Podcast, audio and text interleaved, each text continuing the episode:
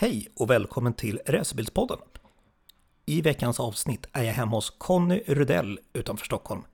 Vi pratar bland annat om hans olika bilar han ägt genom åren, såsom Porsche och Ferraris, hans intresse för bankörning, men även om hans hockeykarriär också. Avsnittet spelades in den 26 juli. Trevlig lyssning!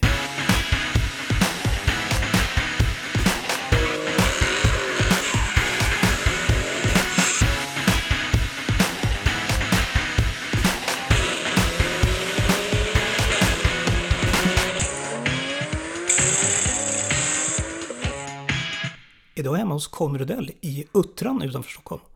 Hej Conny! Hej! Hej! Kul Hur- att få vara med. Ja, kul att jag får vara här. Ja, Ja. Hur är läget? det är bra. Ja. Varmt är det. Det har varit varmt många, många dagar nu. Ja, det har ju det.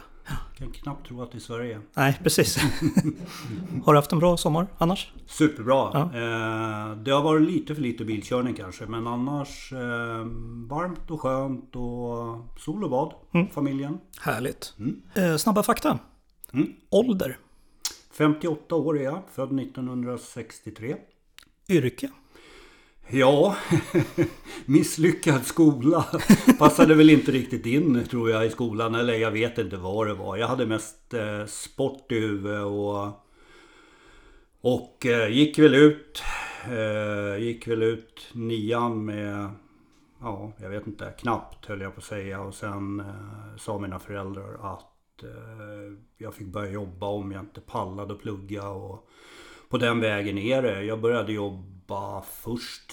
Började jobba som målarlärling. Okej. Och, eh, men fick lite problem för på den tiden så var det ju mycket eh, gifter i färger och sånt där. Så jag fick lite problem med utslag av, jag tålde inte riktigt alla Okej. gifter. Och det är väl kanske lite tur ändå mm, på sikt ändå.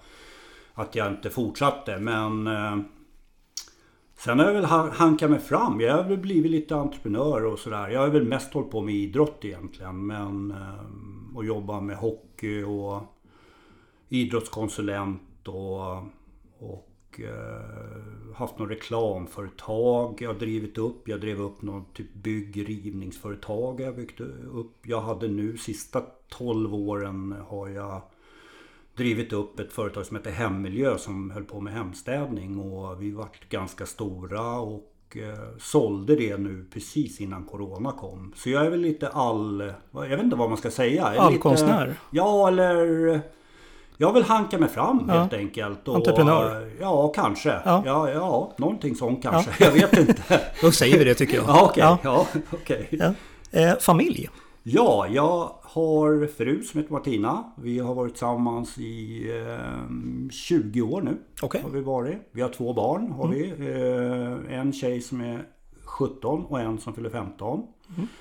Eh, jag har en dotter sedan tidigare som är född 91. Okej. Som är vuxen och heter Jennifer. Och, ja, det är väl ungefär min familj. Vi har Ja. hund och katt har vi. Ja. Hunden har jag träffat här. Ja, exakt. vi har precis. också en katt som Ja. heter Jonte. Ja. Som har bott här i tio år. Ja. Så skulle ta hand om eh, åt min stora dotter för drygt tio år sedan över en helg och han har blivit kvar. Okej. Ja, Vad härligt. ja så är det. Fullt hus här. Ja. Förutom bilintresse. Eh, ja du, jag har ju som sagt var ganska intresserad av hockey har jag ju varit och Ja. hållit på att jobba med det. Och förutom det så har jag varit intresserad av trav. Okej. Jag tyckte att det är ganska kul och framförallt spela på trav. Inte Mm. kanske hästarna i sig utan mera liret och lära mig mer om och sådär. Och eh, sista året har jag även börjat spela lite paddel har jag gjort. Okej. Det har ju varit lite grann som Ja, alla andra känns det som. Tidigare har jag spelat golf. Okej. Eh, slutade dock med det typ för när vi fick våran andra dotter där 2006. Spelade vi typ 10 år innan. Okej. Så, eh, men annars, jag vet inte. Det är ju mycket familjen och eh, bilar och huset och fixa och sådär. Det, Tiden går ändå. tiden går. Jag har några kompisar jag umgås med ibland och sådär. Och, ja, träna gillar jag. Jag gillar att jogga. Eh, ha lite grejer, kör lite styrka i egna kroppen och sådär. Jag märker att jag mår ganska bra av att träna. Och sen är jag dålig i perioder och tränar mer i perioder. Ja. ja. Som för alla andra. Ja, som alla andra, precis. Ja. Eh, Det är väl ungefär så mina intressen ser ut tror jag. Ja, Ja. bra. Ehm, Jag tänkte vi kan ju börja någonstans. Hela ditt, det här bilintresset. Ja. Var kommer det ifrån? Hur började allt? Alltså, jag tror det var när jag var liten att jag, mm, jag vet att mina föräldrar har sagt att de hade när vi var på landet för många, många år sedan. Jag kanske var fyra, fem, sex år där. Att jag var helt liksom. Jag, de hade någon, någon eh, Volvo Duett och jag satt i den liksom. Och eh, de fick slita med ur den liksom. Okej. Jag var redan där. Ja. jag, skulle sitta och ratta den där bilen Ja. liksom. Och jag, det, till och med en gång så drog jag ur växeln och, och handbromsen så jag hamnade i diket med den där Oh. bilen liksom. Och då var jag väl kanske fem bast eller Ja. någonting. Eh, Så det var säkert där det började att jag tyckte jag var fascinerad över bilar och motorer och sådär. Och Mm. Sen, eh, ja, moppar, krossar. Jag har kört mycket cross har jag gjort. Och Mopperummet hade man ju och kompisar. Mycket gemenskap genom motorer och, och bilar och sådär. Mm. Ja. Så eh, jag känner det har väl egentligen varit en stor del av mitt liv Mm. tror jag. Alltså bilar och Motorsport ja, motorsport överhuvudtaget. överhuvudtaget. Ja. Att jag känner att jag är intresserad Ja. av det och tycker att det är spännande och kul. Vare sig det är på två hjul eller fyra hjul. Ja, liksom. ja. ja. alltså Formel 1 och Mm. det är rally och det är rallycross och var det än är det på TV så tycker jag det är skitkul att kolla Mm. liksom och sådär. Och sen kanske jag egentligen har ju inte haft ekonomi så jag har inte varit så fokuserad eh, själv på att tävla i det. Det har mera kommit på senare år att det har växt fram lite grann. Okej. Egentligen så är det mer ett genuint intresse över eh, bilar och motorcyklar och motorer och allt Mm. det där liksom. Just det. Så ja, Mm. är ungefär så det är. Vilka bilar har du ägt? Oj, som jag sa där, jag har Ja. ägt ganska många bilar och sen Ja. har det varit plånboken som har styrt vad det har varit för bil jag haft råd att köpa och sådär. Och Mm. från början så var det väl typ Volvo Amazon. Hade väl någon ombyggd om Amazon som var lite typ med rallystuk på. Mhm. Och, eh, men alltså då pratar vi bilar som kostar 800 000 kronor på den tiden. Ja. Liksom. Och, eh, ja, det har varit lite Volvo, Volvo vet, 140 och allt möjligt. Och vart efter plånboken. Hade en Ja. Opel Manta vet jag när jag fyllde 18. Eh, och då bilar för några tusen lappar som sagt var. Och eh, sen när jag fick lite mer pengar och började jobba och kanske tjäna lite pengar på idrotten jag höll på med och sådär. Då vet jag att jag köpte en BMW, en E36, en M3 köpte jag. Okej. Eh, och den bilen, det var ju lite mer, kanske kostade 140 000 eller något sånt där då. Eh, och det, vad kan det vara? Runt 2004 kanske där någonstans. Och, En klassiker helt Ja, enkelt. exakt. Det, ja, sen har jag ju haft, jag har haft Ferrari en hade jag. eh, Som jag inte hade så länge. Det funkar inte så bra där jag bor i Botkyrka här och köra Okej. på vägarna med dem. Och folk var lite... För man var. Mm. förföljd och för intresserad över den bilen. Ja, Och man kände att man skulle bli av med den kanske när Mm. Tråkigt. som helst kändes det som i de i, ja, där jag bor och sådär. Och haft mycket Porsche har jag haft. Jag Mm. har ju verkligen fallit för dem. Och, eh, jag har haft en Corvette hade jag nu ganska nyligen. En ZR1 hade jag. En eh, Okej. C6 hade jag. Som bara finns, inte så många ex. En Central Edition var det. Eh, som jag hade planer på att bygga om och köra Time Attack med. Men jag märkte att eh, eller jag kände att det inte gick att slakta den. Att det var en samlad bil och det skulle Okej. kännas fel att börja bygga om och slakta den. Så när jag väl tänkte till lite så sålde jag den istället. Eh, ja, vad har jag haft mer? Jag har haft någon Renault, en RS, en här Trophy R hade jag. just det. Ehm, Jag har haft många Porschar som sagt var. Mm. Jag eh, började med en 996, en eh, vanlig sån här C2. Jag har haft någon Boxster har jag. Jag har haft en eller två Cayman har jag haft. Okej. Jag har haft någon vanlig GT3. Jag har haft två stycken GT3 RS har jag haft. Eh, Jag har haft en kuppbil till. Nej, jag har haft två kuppbilar. Jag har haft en 996 kupp och en 997 kupp har jag. Okej. Och nu har jag en 997 kupp och en GT3 RS har jag nu. En 997 GT3 RS Mhm. har jag. Så jag har haft ganska många bilar. Ja, speciellt på Porsche-fronten. Ja, det Ja. har blivit det. Har blivit Ja. det. Och jag är ju lite sådär att jag kan byta, byta ibland Mm. och sådär. Få för mig att jag ska ha något annat och att det, det känns rätt för stunden och Ja. sådär. Och, och jag har väl inte bottnat. Det var ju egentligen i min gamla Porsche. Jag hade den här 74 som jag hade ganska många år och byggde på. Den bottnade jag i ganska mycket. Och fortsatte bygga, bygga, bygga och hade kvar den och sådär. Men eh, ja, det, annars har jag varit lite ombytlig. Och, men jag är ju jag är lite Porsche-freak som Mm. sagt var. Gillar dem att jag tycker att de är... De går att piska på ganska bra på bana. Håller ganska bra. Ja. Vilken har varit favoriten? Alltså den snabbaste är ju helt klart den här 991 GT3 RS Weissars jag hade förra säsongen som jag tävlade med i Time Attack Pro Street. Eh, med R-däck. Det är ju den snabbaste och dyraste. Det är ju en 2,5 miljons bil liksom. Och, men eh, som jag sa där, den med mest känsla och hjärta det är väl egentligen den gamla där. 74 jag hade 911 Just det. med 930 turbomotor som var trimmad med massa GT2 grejer i som var, gav drygt 500 hästar gav den och ja, inga säkerhetsgrejer eller eh, ja, det var det var fritt fall när man Ja, man släppte gasen i en kurva eller någonting. Då snurrar man 12 varv eller vad det var, höll jag på att säga. Men det, det, den var ju den bilen som jag kände egentligen som var den som utvecklade mig mycket att köra och lära mig. Och för det, innan jag fick komma, ja, jag snurrade många, många gånger med den bilen och ladda på och så. Ja, jag kände att jag verkligen fick lära mig att köra ordentligt med den bilen. Och, och sen är det väl de här utan de här lite äldre Porscharna överhuvudtaget. De här uh, utan massa säkerhetssystem och med manuell låda och det. Det är väl egentligen de kanske som är mest känsla i att köra. Ja. Mer mekaniskt. ja, Ja. exakt. Nej, För jag visste ju om att du hade ju din 911. Ja. Så när jag körde ner på garageuppfarten, du kom ner och du frågade vill du se mina bilar? Ja, absolut, sa jag.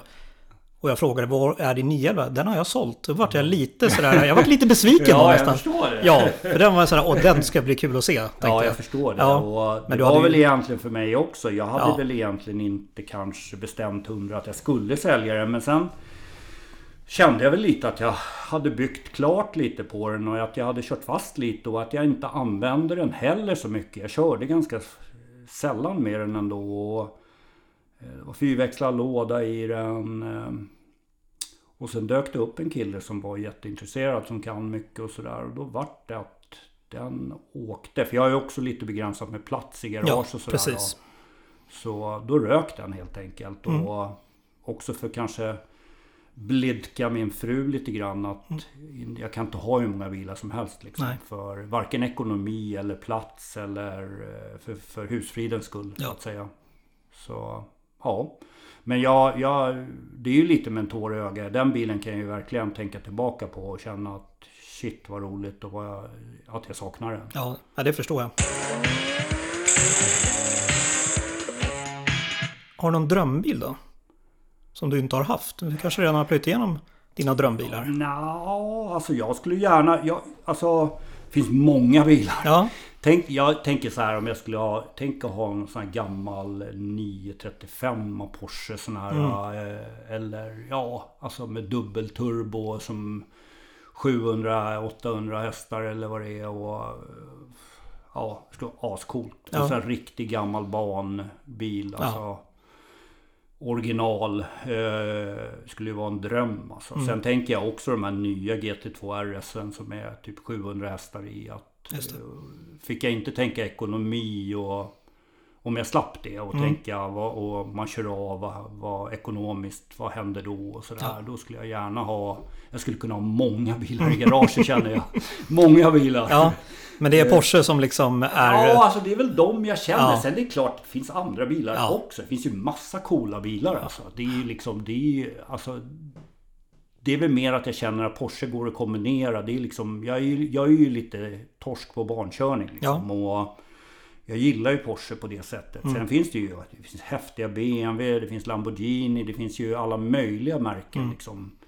Eh, Pantera, såna här gamla och alltså... Ja, det finns mycket. Ja, Koenigsegg, tänk ha en sån Ja. också. Det är, men det är ju bara drömmar liksom. Mm. Kommer ju aldrig hända.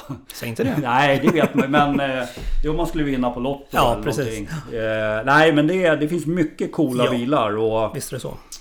Eh, ja, Mm. det finns det verkligen. Du har ju nämnt det lite själv där. Det här med bankörningen. Hur kom du in på det?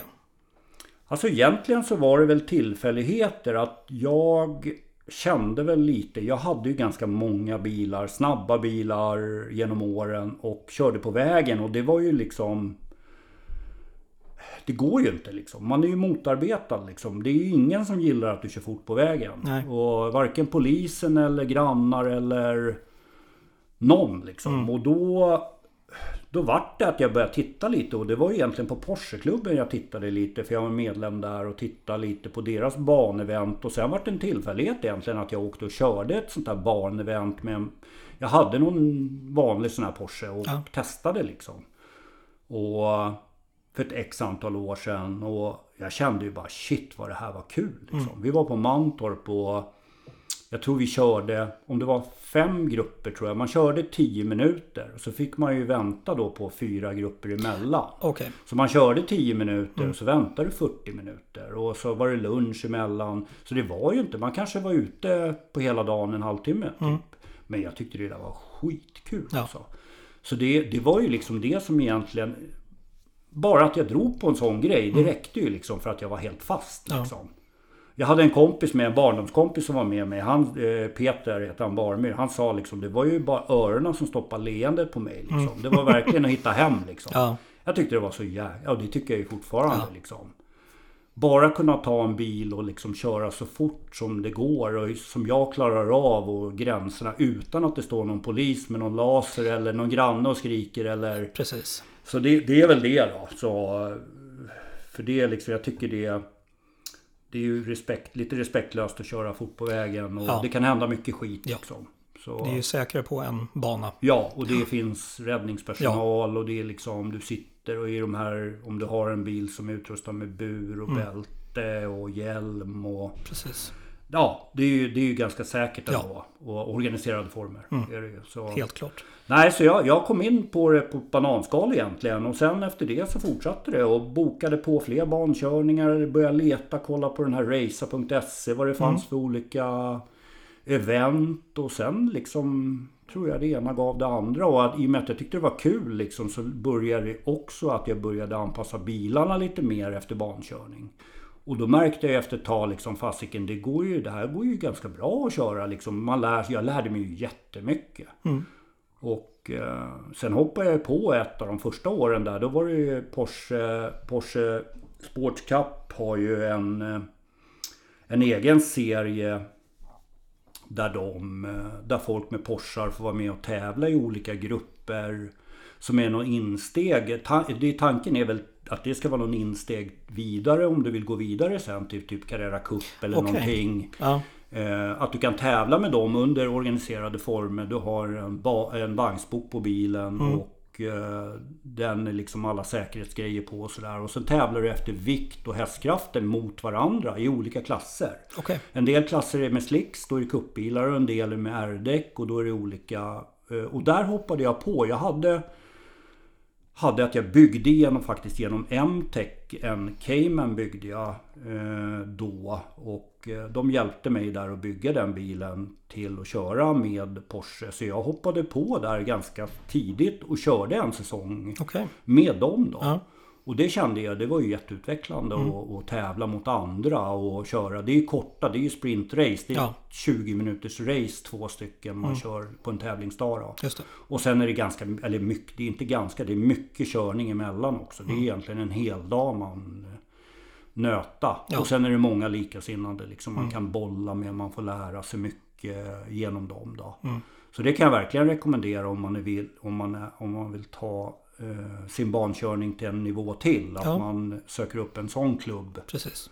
Så ja, Och det finns väl för nästan alla bilmärken? det kanske? tror jag, det finns Ja, det. Ja, ja. det var ju bara en händelse att Ja. jag råkade hitta Porsche. Men Precis. Mm. det tror jag. BMW har ju sitt och sina och Renault har väl sina. Jag tror Ja. att det finns för de flesta märken att de har att de har någon form av tävlings... Och det är ju inte bara för de här uh, proffsen utan det är ju även för vanliga som de har här. Det är ju Mm. vanliga bilar liksom med R-däck. Det enda de kräver är att den ska vara säkerhetsutrustad.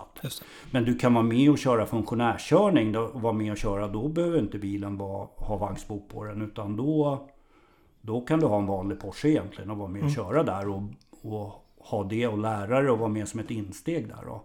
Och då är det ju även tidtagning och det. För det får du ju inte ha på Porscheklubben till exempel. Då är det ju ingen tidtagning. eller någonting. För då gäller ju inte försäkringen Nej. och sådär på Porscheklubben. Okej.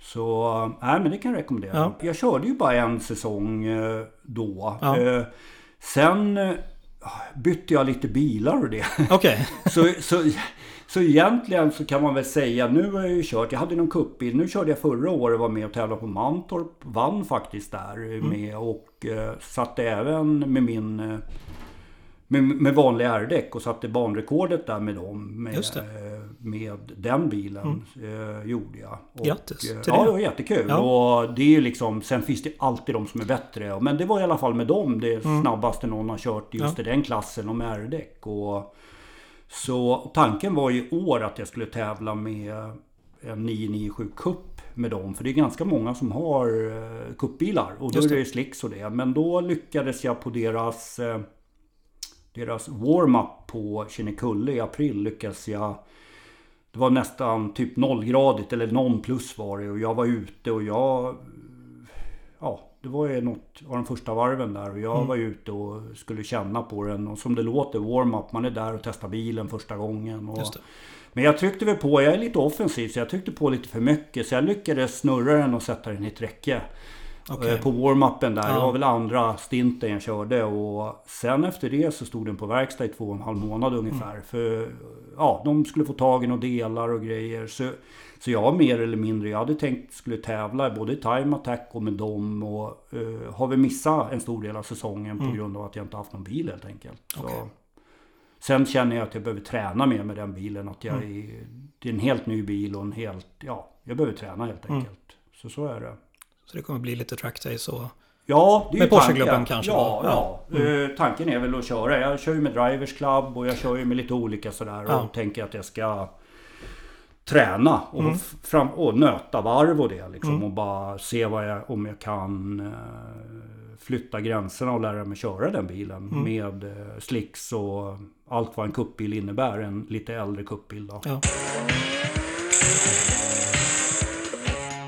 Sen har du nämnt lite att du har kört, eller kör i Time Attack också. Ja, jag När- började faktiskt förra året. Det började förra året. Ja. Ja. Det gjorde det. Och då körde du din Megane. Eh, Jag körde en tävling med En den tävling med Meganen den. gjorde jag. Eh, Då hade jag precis fått den och Mm. körde en tävling och då kom jag tvåa med den i ett hit. Gjorde jag med den. Och de var, den var ju, de är ju, det var ju en Megane Trophy R. En Just sån här helt original. Värsting. Ja, de, är, de går ju bra. Och, eh, men annars i övrigt hela säsongen där tävlade jag i Pro, Pro Street heter det med Porsche då. Mm. Och där var det ju ett getingbo. Jag tror att det var mellan 25 och 27 bilar i den klassen. Och det var ju nästan bara Porschar. Ja. Och nästan bara nya Porschar. Sådana här 991 GT3 RS. Okej. Och, eh, men det var kul. Det var, Mm. vi, vi pushade varandra och det var ju 10 som gick till final. Eh, av alla där. Mm. Eh, och så var det tuffa final hit. Och jag tror bästa jag gjorde där, det var ju stenhårt. Men jag tror jag gjorde en fjärde plats som bäst. Och sen hade jag väl någon femte, sjätte. Och jag var i final i alla, alla tävlingar. Okej, var jag. ja, det så var jag var bland de tio. Men jag var ju inte... Det är ju några som är jättesnabba. Hans Holmlund. Mm. Just det. eh, Ja, det finns flera där som Mm. är jättesnabba. Och, och några Vileco-gänget där som är jättesnabba. Eh, ja, det finns några som är riktigt duktiga och, och de är svårare att på. Och, men det var kul, jätteroligt. Mm. Du fick verkligen liksom fightas med... Ja, jättekul! De och, värsta, och, ja, ja, det kändes som det i alla fall. Och det är kul när det är många med Mm. som det var där. Och det är hård konkurrens mellan bilarna och, och det är jätteroligt att Ja. köra. Det förstår jag. Så ja. Men sen som sagt, sen säsongen, den här säsongen då så vart det ju ingenting för dig då. Alltså tanken, det är ju kvar, en del kvar av säsongen. Ja. Så vi får ju se här nu om det blir. Det är ju både Time Attack och Porsche kvar några tävlingar. Mm. Så vi får se. Det är lite hur jag känner mig bekväm med bilen och sådär. Ja. Och eh, jag tävlar ju egentligen för att jag tycker det är kul. Och, Mm. och jag inser ju själv att jag kommer inte bli någon Formel 1-förare eller någonting. Det, det, är inte mitt mål med det här. Okay. Nej, alltså det är fortfarande det är för kul det är, och att det är ja. bra gemenskap. Mm. Och sen gillar jag att tävla. Jag tycker det är kul att tävla. Och Ja. det är alltid kul att mäta sig med andra och sådär. Men jag känner ju också att jag utvecklas hela tiden. Jag har ju mycket att lära fortfarande av det här med bilkörning och, Mm. och bankörning och det. Och jag är med och försöker bli bättre och bättre hela tiden. Trots att jag av min ålder och sådär så känner jag ändå att jag är verkligen, jag vill ju utvecklas och bli bättre. Ja. Så... eh, Men vi får se. Om det, Mm. det blir lite beroende på. Jag hade ju tänkt att jag skulle köra lite mer med min kuppbil och det är lite beroende på. Nu ska jag iväg och köra med den eh, i veckan här som kommer. Nu, eller den här veckan på onsdag. Kinnekulle ska jag köra med den med Drivers Club och, och Okej. så vi får se hur jag känner och jag Mm. vill titta lite också på vad jag kan sätta för tider om jag kan vara med och konkurrera lite och sådär också. Mm. Det känns ingen mening om man är 4-3-4 sekunder efter dem liksom varje varv. Då är det inget kul heller. Nej. Så jag är för mycket tävlingsmänniska för Jo. det tror jag. Varför just Porsche? Måste jag få fråga. Ja du. Varför, Eh, vad är det som gör att det har varit så mycket Porsche-bilar? Alltså det är, egentligen tror jag det är någonting när man var yngre att det var ju drömmen liksom. Porsche Ja. 911 liksom. När jag växte upp liksom. Det var ju drömbilen liksom. Det var ju, det var ju nog helt ouppnåeligt känns det som. Och jag växte upp under ganska knappa förhållanden och, och det, det var ju liksom som jag berättade. Det var ju Volvo och Amazon och på den nivån var jag liksom. Mm. Eh, och eh, någonting som man kände bara shit vad häftigt liksom att äga en Porsche liksom. Mm. Och det finns väl kvar någonstans där fortfarande det här liksom det här cool, alltså, sen är jag, det är ju inte för att visa upp den eller något sånt utan det är bara hela grejen liksom det här runt varumärket Porsche och, Ja. och sen har jag ju märkt att det är hållbara grejer att man kan man kan piska på dem ganska bra och det, de håller liksom. Mm. Och Ja, det, det är bra bilar. Ja. Och det, det, men det är någonting jag har märkt efter jag har ägt några stycken och börjat piska på dem och Mm. Ja. att de verkligen håller och att Ja, det är bra precis. bilar och sådär. Från början så var det nog mer fasc- ja, fascinationen över över märket och all den här mystiken kring Porsche liksom, Ja. Mm. överhuvudtaget och uppväxten. Typ av affischer på rummet liksom. Så. Eh, som många hade kanske eh, Lamborghini, Mm. Countach eller... För mig har det varit liksom att ha en 911 Ja. typ. Ja, är lite Så- samma som jag tycker ja. jag någonstans. För det är på något sätt den ultimata racerbilen liksom. Ja, Ja. exakt. Och då var det ju 911 Mm. som var gamla klassiker. Det kanske Precis. inte de här yuppie... Det var mer 70-tals Ja. Som Mm. var så jävla balla. Liksom. Och gärna de här RS eller någon som Ja, var exakt. ouppnåelig. Ja. ehm, du har ju, nu ska jag bara säga så att jag har rätt här. Du har en Porsche GT3 RS 991. Nej, Nej. Ni, båda är, jag har två stycken som är 997 faktiskt. Det är 997 på båda. Ja, Ja. yes. Vad är det som är gjort med dem? Egentligen. Eh, alltså den ena har jag ju köpt. Eh, som är, den är ju vägreggad och besiktad och det. Mm. Och den är ju egentligen, det är inte jag som har byggt den utan Robin Friberg och Stefan Brink är det väl tror jag som har Okej. Framförallt Robin är det som har byggt bilen och den är ju en 4,2 liters. Det är egentligen i grunden är det en Porsche 997 GT3 RS 3,6 2,- eh, 2008. Okej. Men sen är den borrad och fixad och trimmad. Så det är en 4,2 liters motor och sen är det ju chassit, allt i massa kuppgrejer och det är ju nedlagt hur mycket som helst och det är bur och Ja. racestolar och säcklåda. Det är liksom sinterkoppling och det är ju ganska nära en kuppbil egentligen. Mm. Så, men den är ju reggad för, för vägen också. Okej. Eh, Sen kanske inte det ultimata att åka på vägen med. Men det går att åka och tanka och köpa glass om man vill. Ja. Eh, Den har jag och sen har jag en eh, 2011 en 997.2 då. En Mm. kupp också har jag. Som man inte får köra på vägen. En ren tävlingsbil. Då. Okej.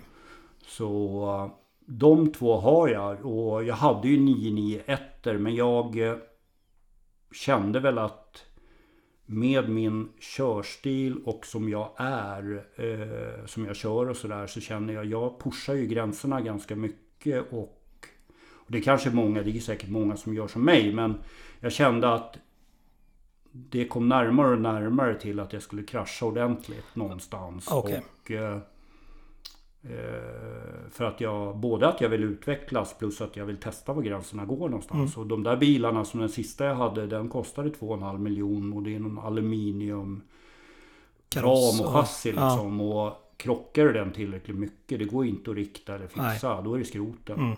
Och mycket kevlar eller ja, mycket kolfiber och det är liksom när det smäller så är det, det är bara liksom Hela fronten kostar kanske 200 000 kronor liksom, ja. om du krockar en sån bil. Medan de här 997 det går faktiskt Nu, nu får jag det låta som att det är jättebilligt men det, det går att hitta begagnade grejer och Ja. det går att gjuta eh, grejer genom folk som har kontakter och köpa hyfsat billigt ändå Okej. Mm. jämfört med de här bilarna Ja. andra. Och det, är mycket, det var ju mycket ekonomi som gjorde plus att jag gillar det lite mer mekaniska att köra med. Jag tycker jag är långt ifrån eh, tider när jag åkte med de här nya. De är ju ruskigt snabba de nya. Men jag kä- känner just upplevelsen att köra med de här lite äldre. Det är ju, jag gillar det. Alltså. Jag tycker det är coolt alltså. Där du får jobba lite mer med Ja, bilen som ja. ett verktyg. mer. Ja, och det är, det är mera mindre mindre säkerhetsgrejer och säkerhetssystem och jag kopplar ju ur det som finns på den bilen när jag kör för det är de här gamla, det går i jättetidigt det här säkerhetssystemet. Ja. Och, så det kopplar jag ur när jag kör och sådär. Både på gott och ont för då kan det ju också hända värre Ja. grejer. Men jag, jag gillar utmaningen, jag går igång på det Ja. och tycker att det är coolt. Sen åker jag ju som sagt var inte lika snabbt med de här 997 som jag kanske gjorde med 991 eller Okej. Så, men det får man ta. Ja. Man måste någonstans välja. Det är ekonomi, det är, ja, det, det är vissa grejer som spelar in vad Ja. man har råd och, och vad man vill offra också. Mm. Och jag känner att jag kan inte sätta hela familjens eh, ekonomi på spel genom att jag är ute och leker på banan. Nej. det går liksom Nej, inte. det är helt förståeligt. Så, eftersom det är på den nivån ändå Ja. det är liksom. Ja. Att jag bekostar det själv och sådär. Mm. Så, Framtidsplaner med tävlandet, har du något sånt som du känner att du vill uppnå? När du är ute och kör på, om det är Time Attack eller Porsche-klubbarna och sådana saker. Alltså jag tävlar ju för att konkurrera och vinna när jag ställer upp. Och, Mm. och, men sen inser jag ju självklart att det finns de som alltid är bättre och, och de som har mer erfarenhet och kan mer och är duktigare. Och, men jag försöker ju hela tiden utvecklas. Ja. Eh, sen håller jag ju på att för att det är kul, det är grunden till Okej. allting. Att, det är fort, att det ska vara kul liksom. För jag tror att det är svårt att hålla på med någonting bara vara driven av resultat. Eh, och jag har inte heller den bakgrunden så jag liksom eh, Jag kan ta det med en klackspark. Hade Ja. jag gått hela vägen via go-kart och allt möjligt och bara varit driven av resultat och inte kommit längre än vad jag kommit, då hade jag nog kanske slutat. Okej, ja. Så, så det är fortfarande liksom, det är för att det är kul. Liksom. Sen får man ju se, det kanske leder något steg till. Jag har ju några kompisar nu, Marcus och Kenneth här som eh, tävlar med Porsche Sprint Challenge heter det, den här nya serien instegs med. Porsche Cayman. Och det. det är möjligt om jag får några sponsorer eller någonting att man skulle kunna vara med där. Jag tror Mm. att det är, det är väl ungefär också där, kanske någonting 25-27 bilar. Både han Stig Blomqvist, eller Stig Blomqvist den kända rallyföraren är ju med där. Och Okej. Ingmar Stenmark är ju med där. Mm. Och det finns ju... Ja, det, det verkar ju vara mycket norrmän som ska vara med och köra där om Okej. de öppnar upp. Och det, var, det är ett riktigt getingbo där Ja. den serien. Och det vore ju jättekul. Men det, är Ja. också, det har ju att göra lite med ekonomi. De Ja. Mm. bilarna är dyra, det kostar mycket och, och ja, det är mycket ekonomi. Jag hade gärna jag hade chansen att hoppa på det faktiskt i år redan genom eh, Marcus Lönnroth då som, Okej. eh, som kör ihop med Kenneth. Mm. Eh, och där hade jag förfrågan om att vara med i det. Men jag, jag hoppade det för jag tyckte att det var lite dyrt. Och för mycket pengar helt Mm. Ja. enkelt. Så, men vi får se framåt. Jag, jag har inga så här spikade planer liksom. Nej. Utan Kommer ta- någonting och du känner att det är rätt i tiden Ja, så kan du hoppa på det. ja, Ja. och det finns ekonomi och Ja, allt möjligt. allt ska sådär. klaffa. Ja, Allt ska ja, klaffa. Ja. Ehm, Du har kört på massa olika banor både i Sverige och utomlands då gissar jag. Favoritbana i Sverige? Eh, Det är nog Gelleråsen faktiskt. Gelleråsen? Ja. Ja. Ehm, Det är väl den banan. Den är ju teknisk. Det är ju en liten kort bana och Mm. den är ju inte så snabb. Men jag gillar den banan. Ja. Jag tycker den är rolig. Mm. Det är, ja, en Ja. teknisk bana. Ja. Den, eh, ja. Utomlands då? Eh, utomlands. Jag har inte kört jättemånga banor. Men Nej. Spa är väl den egentligen som jag gillar i Belgien. Då, som Ja. är, den, jag älskar den banan. Mm. Den är ju lite snabbare än Gelleråsen. Ja, Den kräver lite snabbare bilar, men Ja. jag gillar den banan. Sen Ja. gillar jag ju självklart Ring, Nürnbergring också och Ja. Nordslingan. Då. Mm. Och, men där har jag ju inte varit och kört så mycket. Jag, jag har varit där och kört och jag ska ner dit i år och köra i september igen. okej.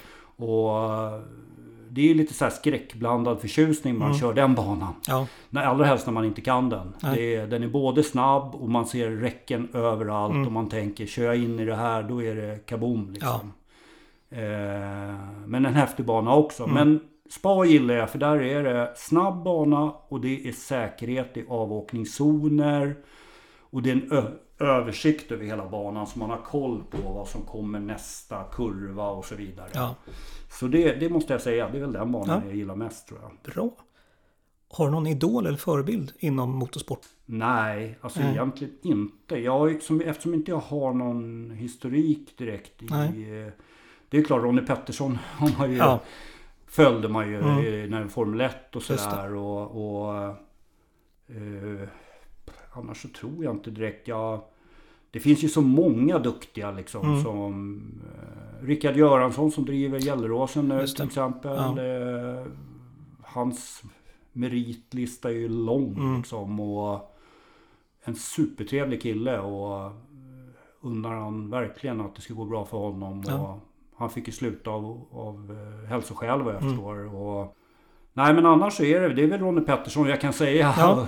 Reine Wiesel och några till där Mm. som var eh, ak- aktiva när man växte upp. Ja. Liksom, och kollade på TV, på TV-sporten när det väl var liksom Formel 1 Mm. eller sådär. Sen när man vill kolla lite på lite rally då har det varit typ Stig Blomqvist och några till liksom som har varit. Mm. Eh, Men då är det ju några stycken i alla fall tycker jag. ja, några Ja. sådär. Ja, Ja. ja. Dina tre bästa tips för den som vill börja köra på bana? Våga, våga testa. Det är väl ett tips då. Mm. Att inte tänka att alla är så jäkla bra och alla vet.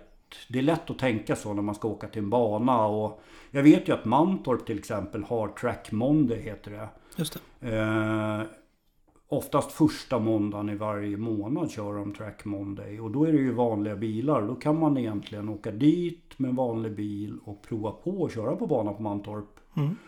Man anmäler sig där och det kostar en slant. Man kör heldag eller halvdag. Och så går man igenom. De har ju någon eh, genomgång där inne i deras teorirum. Där de går igenom lite regler på banan och det vad som gäller för att det ska vara säkert. Och men det är som sagt var, våga testa på det. Har, har, gillar du att köra och tycker det är kul och våga liksom. Våga dra och testa en sån grej. Eh, det är väl ett tips. Nästa är väl att du, om du, att du har bra, om du ska köra bana, att du har säkert, bra däck. Kolla bromsvätskan, att du har en bromsvätska som inte kokar och om du börjar köra många varv och sådär. För bromsar och däck det är någonting som du vill, som är säkert liksom.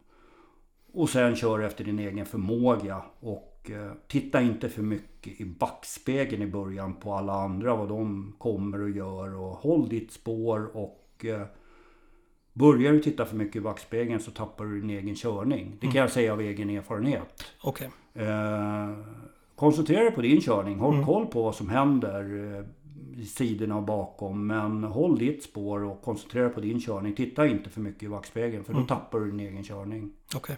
Så det är väl ungefär det jag kan Ja. säga. Ja. Ja, men bra tips tycker jag. ja. Eh, jag har ju någonting jag kallar för fyra snabba.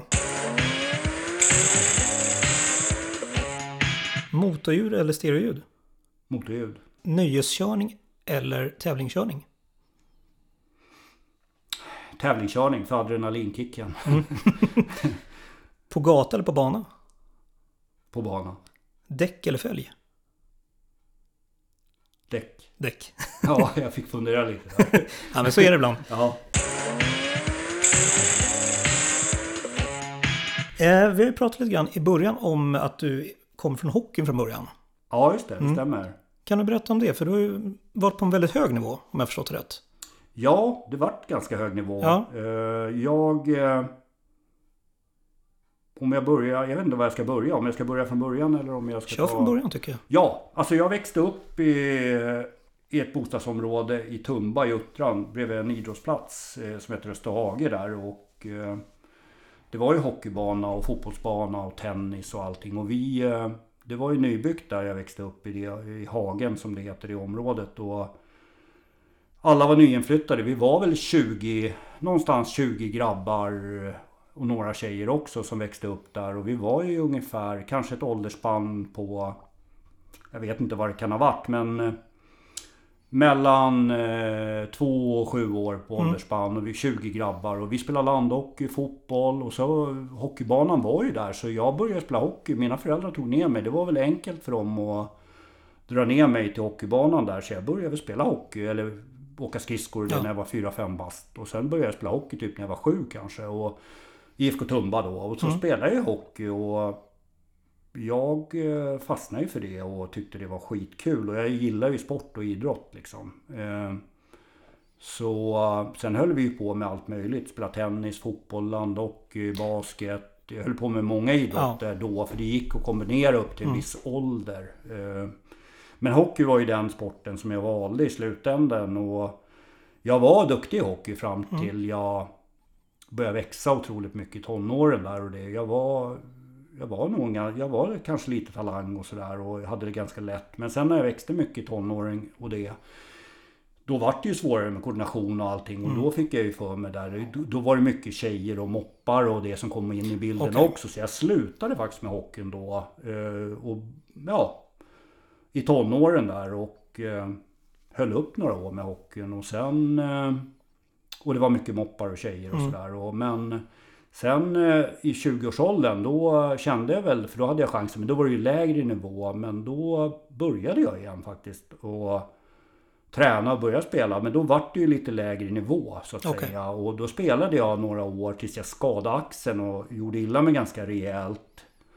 Och då hade jag varit med och hjälpt till lite och på träningar och sånt där. Så jag kände väl att jag hade lite kanske lite ledaregenskaper och lite sådär att jag var ganska också nördig. Att jag kan ganska mycket om hockeydetaljer och så då gick jag någon tränarutbildning och kände att jag fortfarande ville hålla kontakten med hockeyn då. Okej. Så, så då, ja, då gick jag några träning, tränarutbildningar och då var det på den tiden då, då fanns det väl, det här var ju någon gång eh, 80, slutet på 80-talet, början på 90-talet och då startade jag faktiskt, för det, det fanns inte så mycket så jag startade en egen hockeyklubb gjorde jag. Jaha. Ja, eh, Rönninge SK Hockey startade jag. För det Okej. fanns inte någon... Eh, det fanns mer spelare och större intresse än vad det fanns lag helt enkelt. Okej. Så den, det laget startade jag, eller den klubben startade jag. Själva föreningen fanns, men de Mm. hade ingen hockeysektion. Okej. Så då fick jag lite användning av min entreprenörskap Mm. och sådär. Så jag ordnade en ny hockeyförening och startade igång det. Och sen var jag tränare i det laget och ordförande. Okej. Så jag, i det laget körde jag och ganska många kompisar med. Så vi Mm. började i division 5 och sen kom vi upp så vi kvalade väl upp till division 2 tror jag. Eh, under några år där. Så Ja. vi gick uppåt i divisionerna med det laget och eh, ja. Och sen kände jag när det det började kosta otroligt mycket pengar på slutet när vi började komma uppåt. Och, då, Ja, och vi var ju en enlagsförening så jag kände att det det var svårt att få in alla de sponsorerna. Vi drev ju det där själva, sålde bingolotter och det var ju liksom ett heltidsjobb mer eller mindre bara att driva det liksom. Och så vi la ner det då för det kostade för mycket den, den klubben och den föreningen. Och, men då fortsatte jag gå tränarutbildningar så jag kom in på elit, eh, elittränarutbildning. Så jag gick, eh, gick deras elittränarutbildning, hockey, Svenska Hockeyförbundet och eh, på Bosön då. Så, eh, och sen efter det så tog jag några lag och tränade och då var det fortfarande på hyfsat juniorer. Okej. Ja, Yngre förmågor liksom. Ja, precis. Jag tog nog pojklag och hjälpte och sådär. Men jag kände att det var kul. Jag tycker det var kul att jobba med, både jobba med, med eh, hockeykillar och grupp och, och jobb, jobba framförallt med utbildning och utveckling av spelare och sådär. Och, och fortfarande utveckla mig själv och eh, sådär.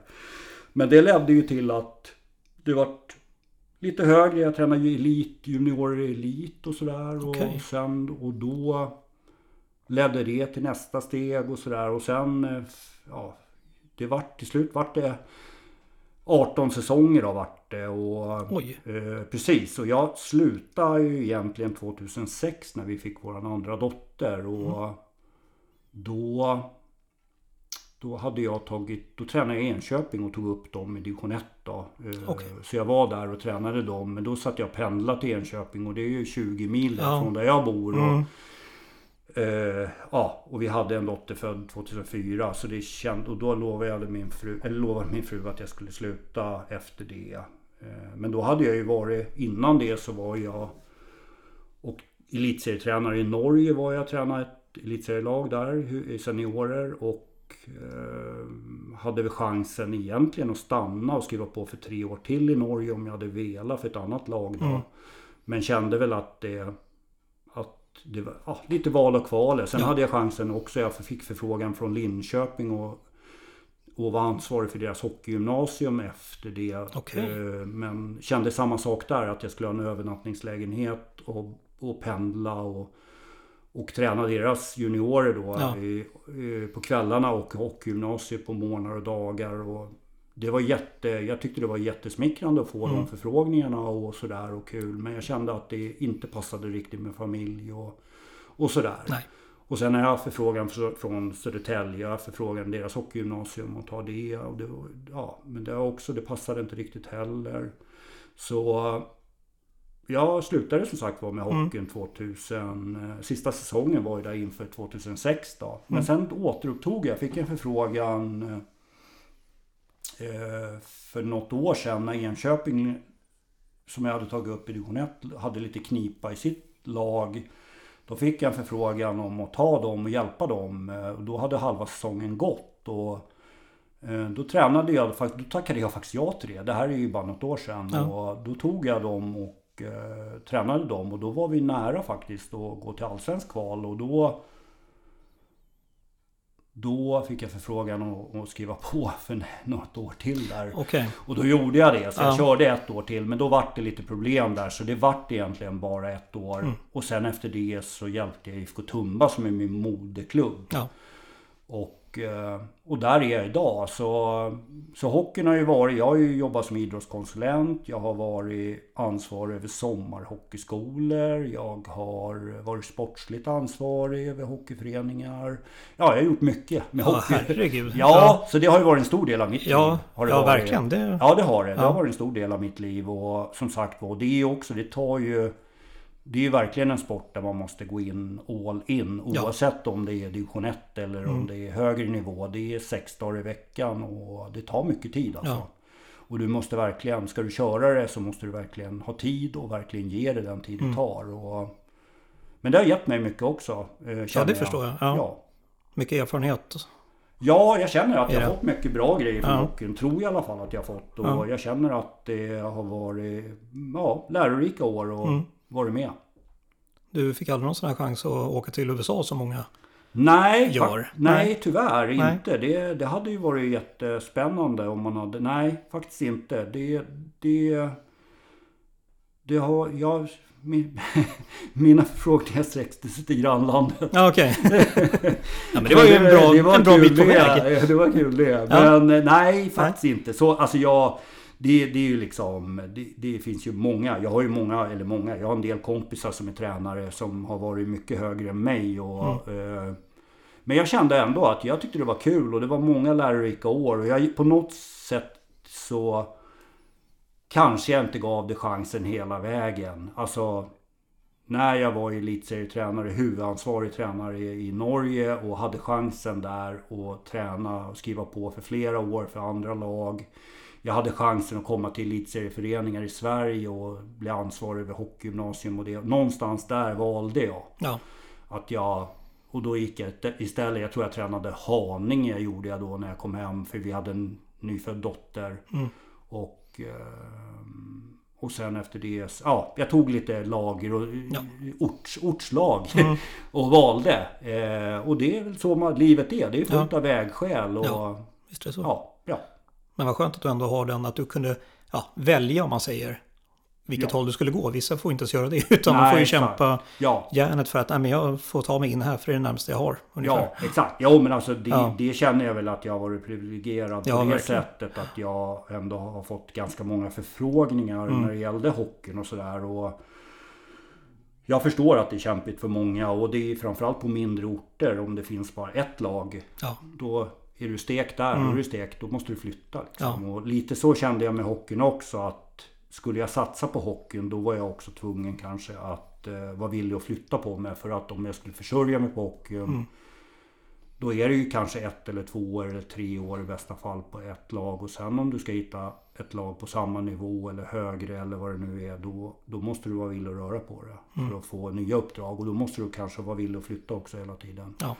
Och det valet måste man ju göra. Mm. Och, och då får man välja om man vill ha familj. Ja, man Precis. måste välja lite Ja. kanske. Så är det ju. Det ligger många skilsmässor bakom eh, många som har Ja, är- nomader. Ja, Ja. men det blir ju lite så. Ett, ett sånt liv eh, sex dagar i veckan, eh, mycket träningar, mycket resor. Eh, om man kommer upp på lite hög nivå, mycket hotell, mycket Mm. Borta. Det kanske är svårt att kombinera det med familjeliv Mm. också för många. Liksom. Och, ja, jag gjorde mitt val där kanske. Men det är en livsstil känns det Ja. som i ja, vare sig alla sporter, men känns som att hockey verkligen är en sån. Ja, Där får du Ja. liksom antingen välja familjen eller hockeyn. Lite så kanske det är Mm. då. Jag, jag, jag, när jag var i Norge hade jag ju med Martina då som jag... Vi hade ju precis träffats så hon tog tjänstledigt och var med mig. Och, men jag hade ju då min dotter Jennifer som är Mm. 98. Hon var ju nio år tror jag. Och jag pendlade ju hem till henne Okej. varannan helg då Mm. gjorde jag från Oslo då. Och jag kände, hon saknade mig jättemycket. Sin pappa, hon var nio Mm. år jag var där. Och jag kände, jag hade inte mage att skriva på för tre år till. Nej. Och vara kvar där liksom. Det hade varit ganska egoistiskt av mig. Och kände jag då. Mm. Ja. Och, så jag gjorde det valet. Mm. Och trots att det var, jag var erbjuden ja, stora, stora pengar då. Mm. För det, och om jag hade skrivit på och stannat så att säga. Men eh, jag valde, valde det trygga livet. Mm. Så är det. Ja, med rätta. Ja. Ja. Din bästa respektive mindre bra egenskap på bana? Ja du. Ett sämsta... jag kanske... Jag, jag har varit på lite så här... Typ sektionsträningar och äh, typ där det har varit så här... Där man tränar på bana på olika sektioner och det. Jag tror jag är kanske lite het. Okej. Jag, jag, jag, jag är nog lite het tror jag. Mm. jag. Det är nog en dålig egenskap att jag kanske laddar på lite för mycket ibland och lite för het. Och kanske istället för att börja på 70% så börjar jag på 97 eller... Aha, oj. Mm. Ja, alltså det är ju en dålig egenskap. Och lite mer kall och, och... Men jag tror jag håller ju på att lära mig fortfarande känner jag. Och jag försöker bli lite lugnare och, och ta det lite lugnare. Så... Eh, det är nog en dålig egenskap tror jag.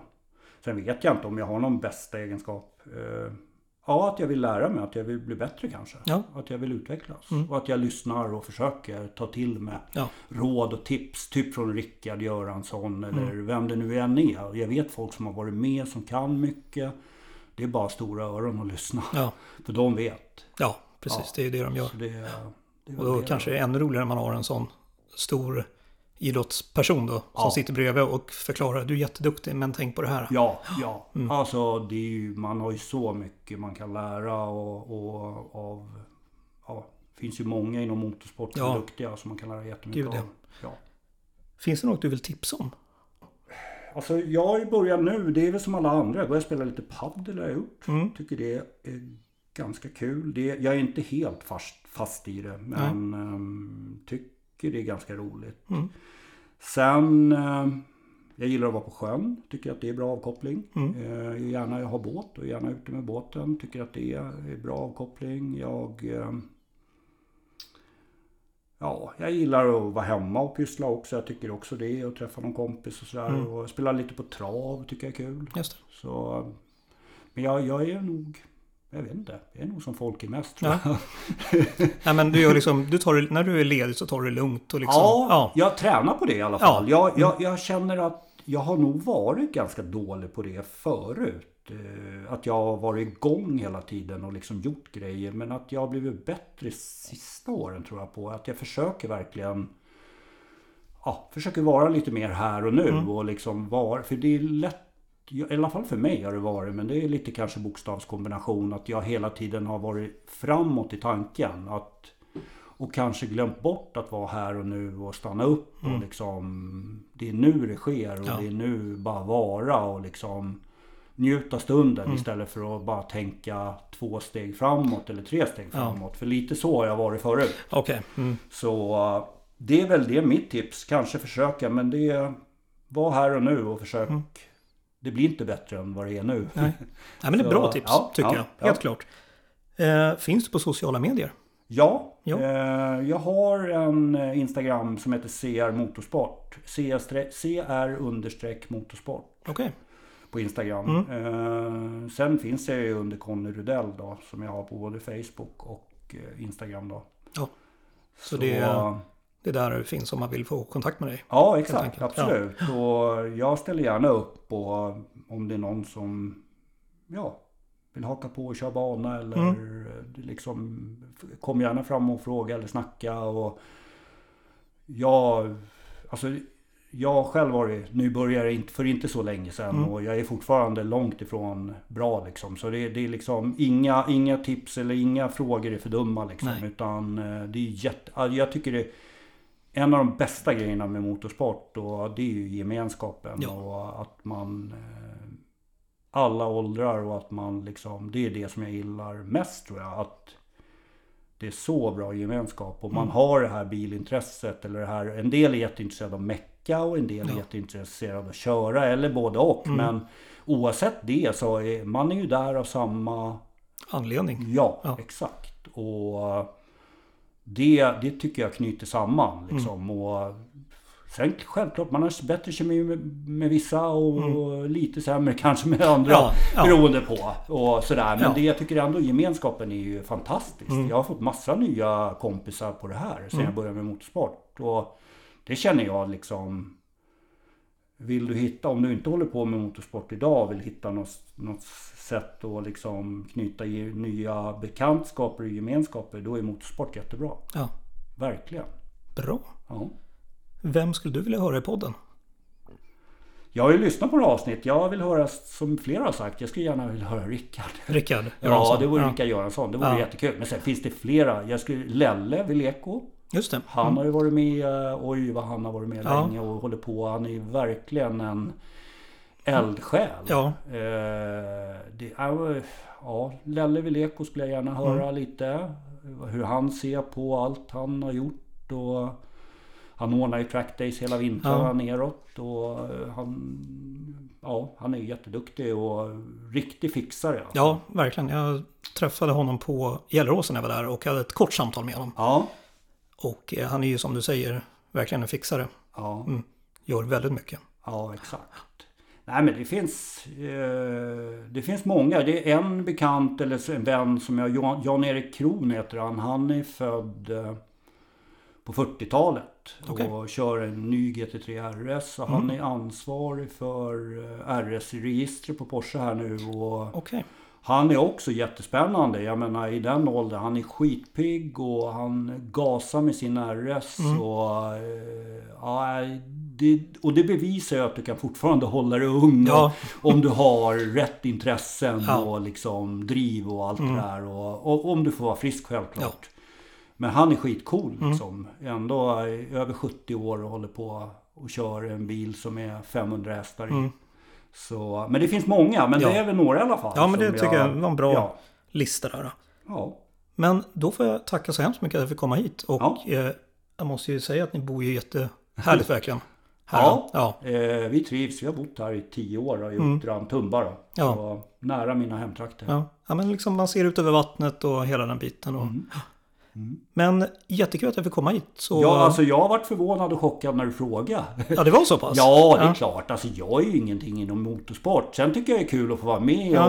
och jag känner ju att det finns så många och så många du borde välja Mm. och, och det finns så många som du kan intervjua och jag, jag har varit jätteförvånad och jättechockad. Samtidigt jättesmickrad självklart över att du ville intervjua mig. Mm. Ja, men jag vill, jag vill Eh, blanda. Jag vill Ja, blanda. jag, och jag tycker Ja. det är jätteroligt och jag hoppas att någon som lyssnar tycker det är roligt och sådär att jag kan bidra med någonting. Och, men ja, nej, jag är smickrad och jag varit chockad. ja, Bra! ja, Men ha det så bra, Ja, så detsamma. hörs vi. ja, jättekul att du driver den här podden. Det behövs verkligen. Det tackar jag så hemskt mycket ja, för. Ja, Ha det bra! ja, tack. Hej. Hej då.